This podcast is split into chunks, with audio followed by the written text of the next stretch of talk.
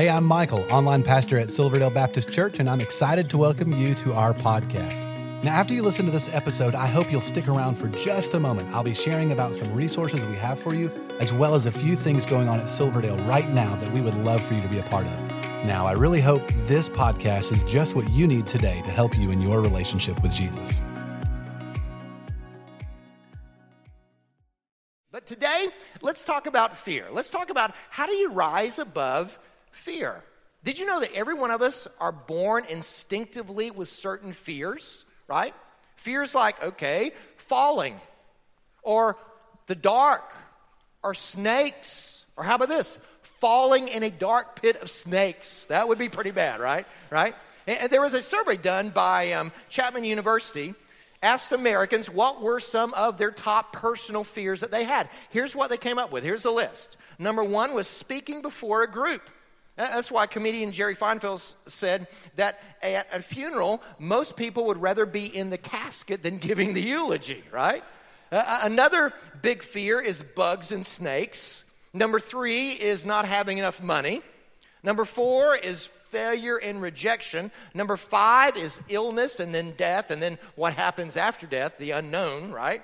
Six is being alone. All of those are fears that Americans have on a regular basis. Fear is a universal thing that we all face. In fact, the National Medical Association says that there's over 500 legitimate phobias and fears.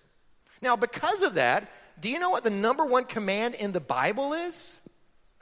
Think about this. I mean, okay, we think, okay, God probably commands us to love more. Or, or, maybe worship more, or maybe serve more. No, do you know what the number one command in the Bible is? Fear not.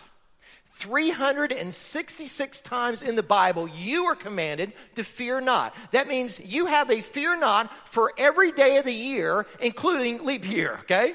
Now, why is it that God repeats that command over and over again? Because that's our natural tendency. We have a fear to be anxious, to worry, and to fear. And because of that, we do not reach the potential that God really has for us in our lives. And so, what we're going to do today is we're going to look at Jesus and his encounter with the disciples in the upper room, and he's going to help them overcome their fear. Check it out. It's found in John chapter 20, beginning in verse 19. Look at what God's word says.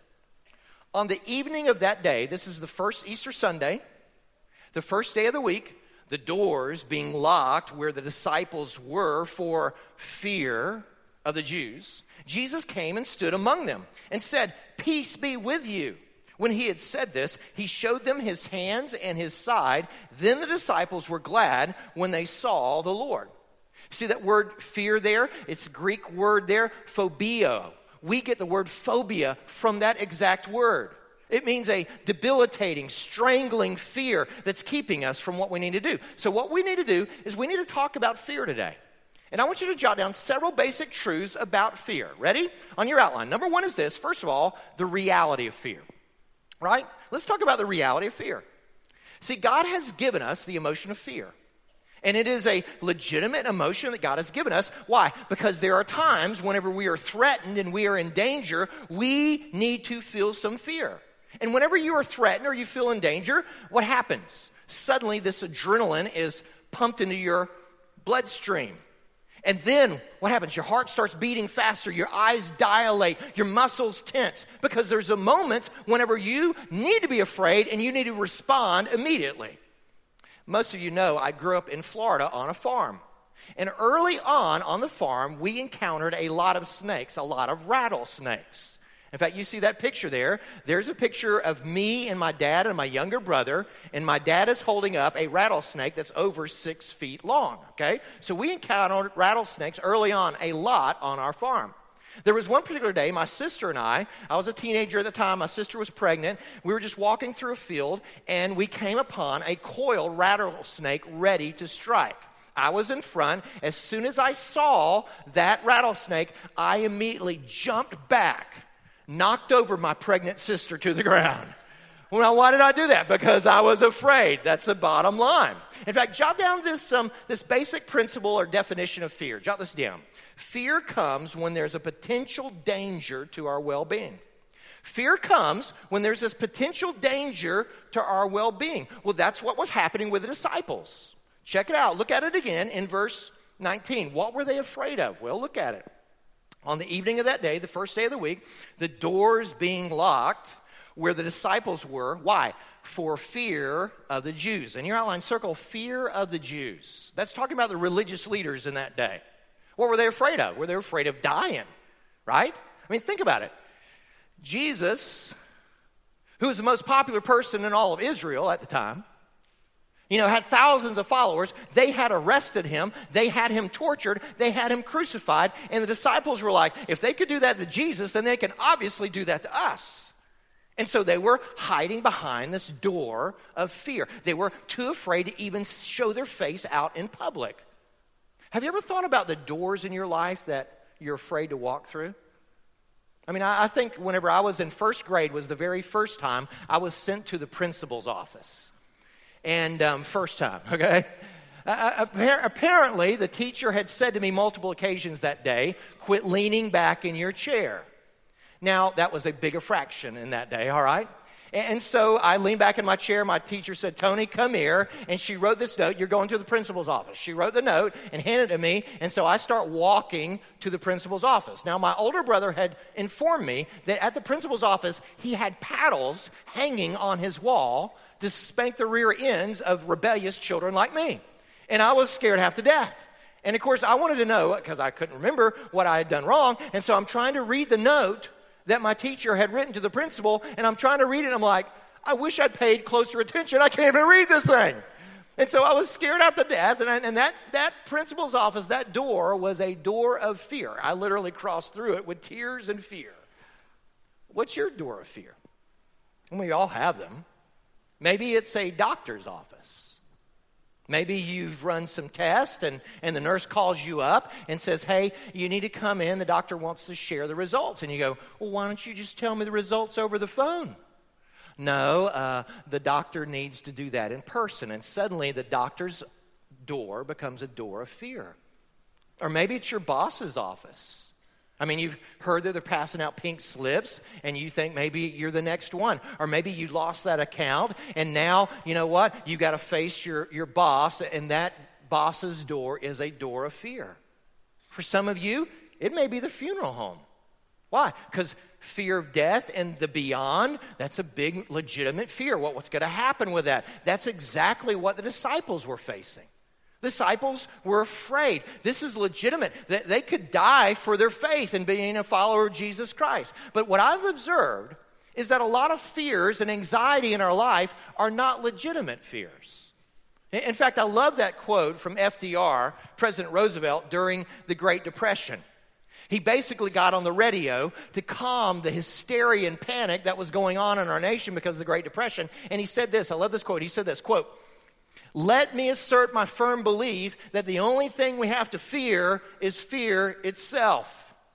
Some of you live in fear. Some of you are parents and you live in fear. You're, you're, sort of this, this hovering parent. You're this super protective, you know, helicopter parent. I can't let anything happen to little Johnny. Can't allow any harm to happen to my kid's life. And you live in constant fear because you're kids. For some of you, your fear keeps you from something that maybe God wants you to do in the future.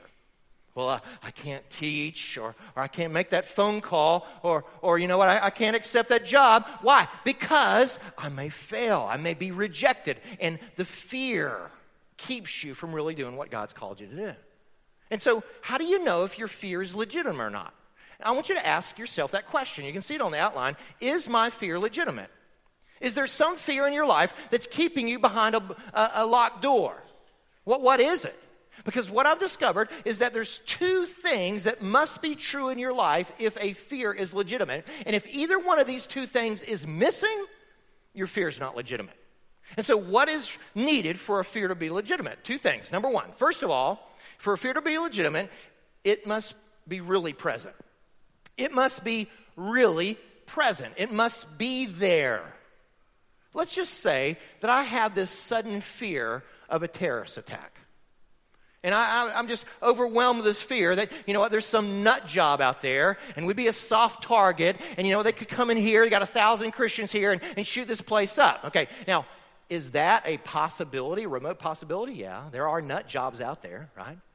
But is that going to really legitimately happen? Is, is that real right now? No, of course not. I mean, most likely I would die in a car wreck on the way home from church than I would in church, right? That's just the reality.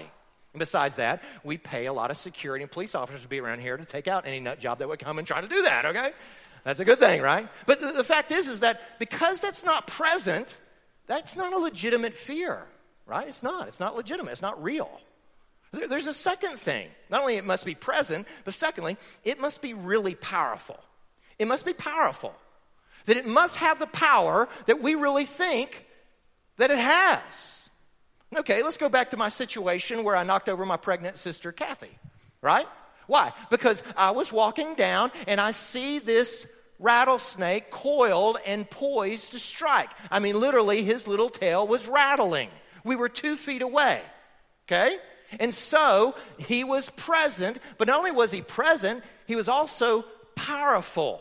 You see, that rattlesnake has venom and it had power, right? And so, because it was both present and powerful, that's why I reacted the way I did and boom, knocked over my sister. But let's just say that the snake that we encountered that day was this snake right here, this little green snake. Ah. Now, I, you know what? If you came upon that little green snake, your first reaction would be a little fear, right? You go, oh, snake, right? But then as soon as you realize, oh, this is just a little green snake. It doesn't have any venom. It doesn't have the power to harm me, right? Even though the snake is present, I should not have any fear because it has no power. Makes sense? For a fear to be legitimate, it must both have the presence and the power to harm you. The fact is, most of our fears do not. They don't. In fact, I love the way that Zig Ziglar um, describes fear with this acrostic fear, F E A R, false evidence appearing real. False evidence that appears real. That's what it means. Look at it. Look at this passage in the Old Testament, Proverbs chapter 28, verse 1. The wicked man flees, though no one pursues, but the righteous are as bold as lions. See, why is it that we keep giving in to fear? I'll tell you why. We play the what if game. Well, what if this happens? And every time we play the what if games and this, this possible thing that may happen out there in the future, oh my goodness, what if this happens? We begin to respond with anxiety and fear. What if I fail? What, what, what, what if I don't get any better physically? Well, what if they reject me? What if I never get married? You know, what if I don't have enough money whenever I retire? Well, what if somebody recognizes me at Dollar General, right? Whatever your fear may be. You go, okay, is that legitimate or not? Now, let me say this, okay? The disciples in the upper room, their fear was legitimate. But here's the amazing thing about the resurrected Christ even when your fear is legitimate, he can give you the power to overcome that fear. And so, what I want you to see, I want you to move not just from this abstract, you know, here's fear, but I want you to jot this on your outline the removal of fear. The removal of fear. How in the world are you going to move beyond your fears and anxieties in this life? Because let's be honest, most of us have been taught to be afraid and to be fearful. Think about it the way you were raised. What, what was the very last thing that your mom said to you every day before you headed off to school? What'd she say? She say, be careful, right? Be careful out there. It's a dangerous world. Be careful. Your, your mom probably didn't say, take risks today, embrace danger, right? She didn't say that to you. She said, be careful, see, because we're, we're taught to be afraid. The news media, they know this. I mean, you know, fear sells. And so, okay, you need to be afraid. You need to be afraid of the government. You need to be afraid of those in authority. You need to be afraid of your neighbor. You, you, need to be afraid of the food you eat. You need to be afraid of the economy. You need to be afraid of our health care. You need to live in fear, right? I mean, that's the way our society tells us. And yet, the resurrected Christ, even when there's things to be fearful of, helps us understand we don't have to be afraid in this world. Let me give you an example of this the disciples themselves. I think one of the greatest evidences to the fact that Jesus Christ really did rise from the dead, how do you know that? Because of the transformation that happened in the disciples. Think about it. These are men that are so fearful, they're locked behind, cowering behind locked doors. And yet, a few moments later, they're in the synagogue preaching Jesus is alive. Think about Peter. He's cowering in fear, denies he even knows Jesus three times to a little teenage girl, and yet later on, he's taking on the very Sanhedrins, those that had condemned Jesus to death. How did that man experience that transformation? He met the resurrected Christ. That's the only explanation. And in fact, I want you to see this. It's amazing. You see this in Acts chapter 5. The disciples have been arrested now for the second time, brought before the Sanhedrin, and notice this encounter. Acts chapter 5, beginning verse 28. The religious leaders say to them, didn't we strictly order you not to teach in this name? They won't even say the name Jesus. I told you not to teach in this name. Look at how Peter responds, verse 29. Peter and the apostles replied, We must obey God rather than you, people, right? The God of our ancestors raised up Jesus. That's how they talk about the resurrection here whom you had murdered by hanging him on a tree. Verse 31 God exalted this man to his right hand as ruler, that means he's Lord, and Savior to give repentance to Israel and forgiveness of sins. They saw the resurrected Christ and they were so bold, they were so courageous, they went outside those locked doors and they confronted those people that actually had Jesus Christ crucified. How in the world did they have that kind of courage to do that? There's only one reason it's the resurrection of Jesus Christ. And the resurrection of Christ will help you overcome your fear as well. You go, how? Two simple truths. I want you to jot them down. First truth is this you got to hang on to Jesus is present with you. Jesus is present with you. That whatever is causing you fear, Jesus is more real than that. Look at it in verse 19. Jesus came and stood among them and said to them, Peace be with you. In your outline, circle, stood among them. That's his presence, folks. I love that scene.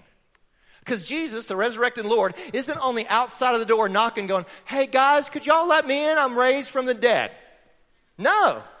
Jesus like, Beam me down. Boom, I'm here. What? Where'd you come from, right? That's Jesus. You go, how did he do that? He's Jesus. He can do whatever he wants to do, right? I mean, they were in this amazing fear, and now they're in stark amazement, and it created what? Peace. Listen, every time you understand the presence of Jesus, it brings peace. And so Jesus stood among them. What was the first words out of his mouth? He said, Peace be with you.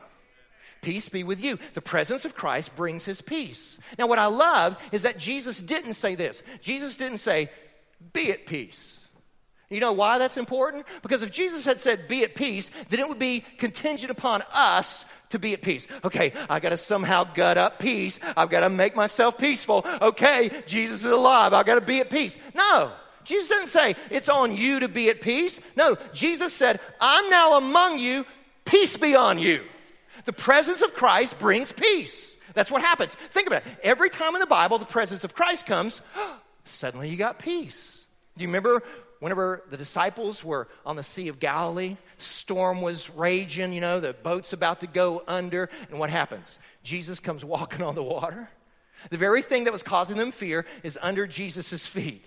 He's walking on the water, and then he says, Peace be still. And the peace of Christ came. Whenever Jesus comes, he brings peace. Something that always happens whenever you have fear is you lose, you forget about the presence of Christ. Listen, if you're a follower of Jesus Christ, His Spirit, the very Spirit of Jesus, the Holy Spirit, now lives inside of you. That's the next verses. Jesus breathes on them and says, Receive the Holy Spirit. You now have the very presence of Jesus Christ with you, and He will never leave you or forsake you. The Bible repeats that again and again. Look at this amazing promise. Deuteronomy chapter 31, verse 6 says this Be strong and courageous. That's the opposite of fear, isn't it? Do not be afraid or terrified because of them, for the Lord your God goes with you. He will never leave you nor forsake you. Jesus' has promised He's going to be with you, folks. He's not going to leave you. His final words is, Lo, I am with you always. Whatever door of fear you're walking through, Jesus is going to walk that door with you. He's going to hold that hand with you. Whenever you walk through that door, guess what? The resurrected Christ is already there waiting for you. His presence is with us. And whenever you understand Christ's presence is here, it begins to remove fear. But there's a second thing. Not only remember the presence of Christ, jot this down Jesus is more powerful. Jesus is more powerful, Jesus is more real, Jesus is more powerful than whatever you're afraid of, right? Now think about it. These disciples, they had legitimate fear. What were they afraid of? They're afraid of being tortured and being crucified. And so, what does the resurrected Christ show them? Check it out. Look at verse 20. When he said this to them, he showed them his hands and his side. Then the disciples were glad when they saw the Lord. You go, why did Jesus show them his hands and side? Because that's what they're afraid of. Boys, you're afraid of suffering? I've overcome suffering. You're afraid of death? I've overcome death. Look at this. Here I am. I'm alive. I'm not some ghost. I'm very much alive. And that reality changed them. Think about it. Those men in that upper room, almost every one of them gave their life by crucifixion. The very thing they were afraid of, they faced courageously one day. Why? Because they knew they didn't have to be afraid of that suffering and death because they saw the resurrected Lord. And it's the same way with the early Christians. They capture this reality. They live boldly, courageously, fearlessly. Why? Because they knew Jesus had conquered death. There was a study done by this man, Dr. Rodney Stark, a sociologist at University of Washington. He looked at history and he noticed how Christians during the Roman Empire responded to illness and plagues versus everybody else. Look at what he said. Quote, he said this The Romans threw people out into the streets at the first symptoms of a disease, but they knew it was contagious and they were afraid of dying. But the Christians stayed and nursed the sick. You could only do that if you thought, so what if I die? I have life eternal. Do you see that? That the resurrection of Jesus Christ transformed the way they lived their life. Now, is death real? You bet. We're, every person in this room is going to taste death one day. But if you're a follower of Jesus Christ, you need to understand the resurrection of Jesus Christ has transformed the way we view death. Death is no longer the end, it's just the beginning. When I breathe my last breath, I'm going to start breathing the breath of heaven. I'm, I'm going to have a promotion. I'm moving from this plane of existence to that plane of existence. I move from being here, present in this body, to absent in this body and present with the Lord. That's what the resurrection of Jesus Christ does. But listen, Jesus didn't just conquer death. The Bible says because of the resurrection, he is Lord. That means he's Lord over everything you're afraid of. Jesus is more powerful than whatever you're afraid of. In fact, when you fear, actually what you're doing is this you're saying, This thing that I fear is more powerful than Jesus. That's what you're saying. But listen, Jesus is more powerful than whatever you're afraid of. Turn to the person next to you and just say, Jesus is more powerful than whatever you're afraid of. Jesus is more powerful than whatever you're afraid of. He is. I remember the very first time that I drove a car. I was real small. I was sitting in my dad's lap. I, um, I know that's illegal today, but back then they could care less, okay? And the fact is, it was, it was down this old, you know, dirt road. Nobody was around. I was sitting in my dad's lap. It was a long road, and um, I was just driving. I could barely look over the wheel. And I was just laughing hysterically. Do you know why? Because I knew that at whatever point that I start veering off and heading toward the ditch, my dad would grab the wheel and hit the brake. You see, I didn't have to be afraid. Why? Because someone bigger and stronger than me was in control of my life. Make sense? That's the way it is with you if you're a follower of Jesus Christ. Let, let me be honest with you.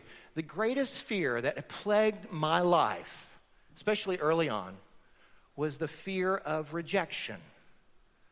You see, I, I wanted people to like me. And uh, so I, I was a people pleaser. And I would do whatever I possibly could so that people would like me.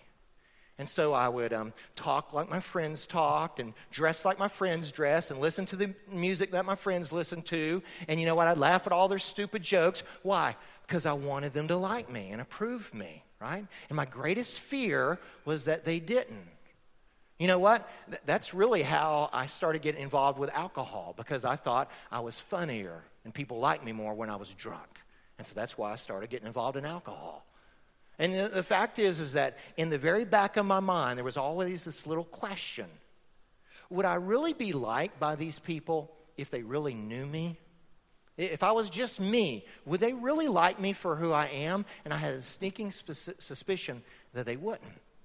Well, during that time, my sister invited me back to church, and I hear the gospel again that Jesus Christ died on the cross for a sinner like me. Now, I had this thought wait a minute, God knows everything about me. He knows all my hangups, all my flaws, all my mess ups, and yet He loves me so much that He would die for me so that I could be with Him. And I had this conclusion nobody loves me like that. My friends don't love me like that. My girlfriend definitely don't love me like that. My parents don't even love me like that. And I had this thought Christ, if you know everything about me and still love me like that, I can trust you with my life. And so I surrendered my life to Christ. And I started living for the audience of one. And suddenly all that fear began to disappear. And you know what? I gave up my drugs and alcohol. Why? Because I found a greater high with Jesus Christ as I'm living for Him. And you know what? Do I still want you to like me? Yeah. But if you don't, it's okay because He does, right? That's the simple reality. See, whenever you understand that He is present with you and He is more powerful than anything else going on in your life, you don't have to walk in fear anymore. In fact, jot down this final principle. Jot this down. When you fear God, there's nothing to fear. When you fear God, there's nothing to fear. When you're living for the audience of one, He's got it. Whenever you surrendered your life to Him, He's got it. He's got you taken care of. Well, I hope this was helpful to you. If while listening, you realized you need to take the next step in your relationship with Jesus, we would love to help you with that. You can connect with us by clicking the link in the show notes to our website and then clicking the Connect card button. In our weekend worship services, we are in a six week sermon series called Jesus in the Midst. John chapter 13 and 14 record Jesus' final words to his disciples in the upper room. They are about to enter the darkest moment in history, and Jesus shares with them the essentials of what they need to walk through them. You know, the things they needed in the midst of their darkest hour are the same things we need in ours. We would love for you to join each week at one of our campuses or online. You will find service times by clicking the link in the show notes to our website. Lastly, there are so many ways for you to get involved and be a part of what God is doing at Silverdale. We really want you to feel welcome and a part, so please stay connected. Be sure to like and follow us on all our different social media accounts. You'll find all the links in the show notes of this episode. And lastly, help us spread the word about this podcast. Take a moment to share this episode with your family and friends. Again, we appreciate you listening and hope you will join us again next time.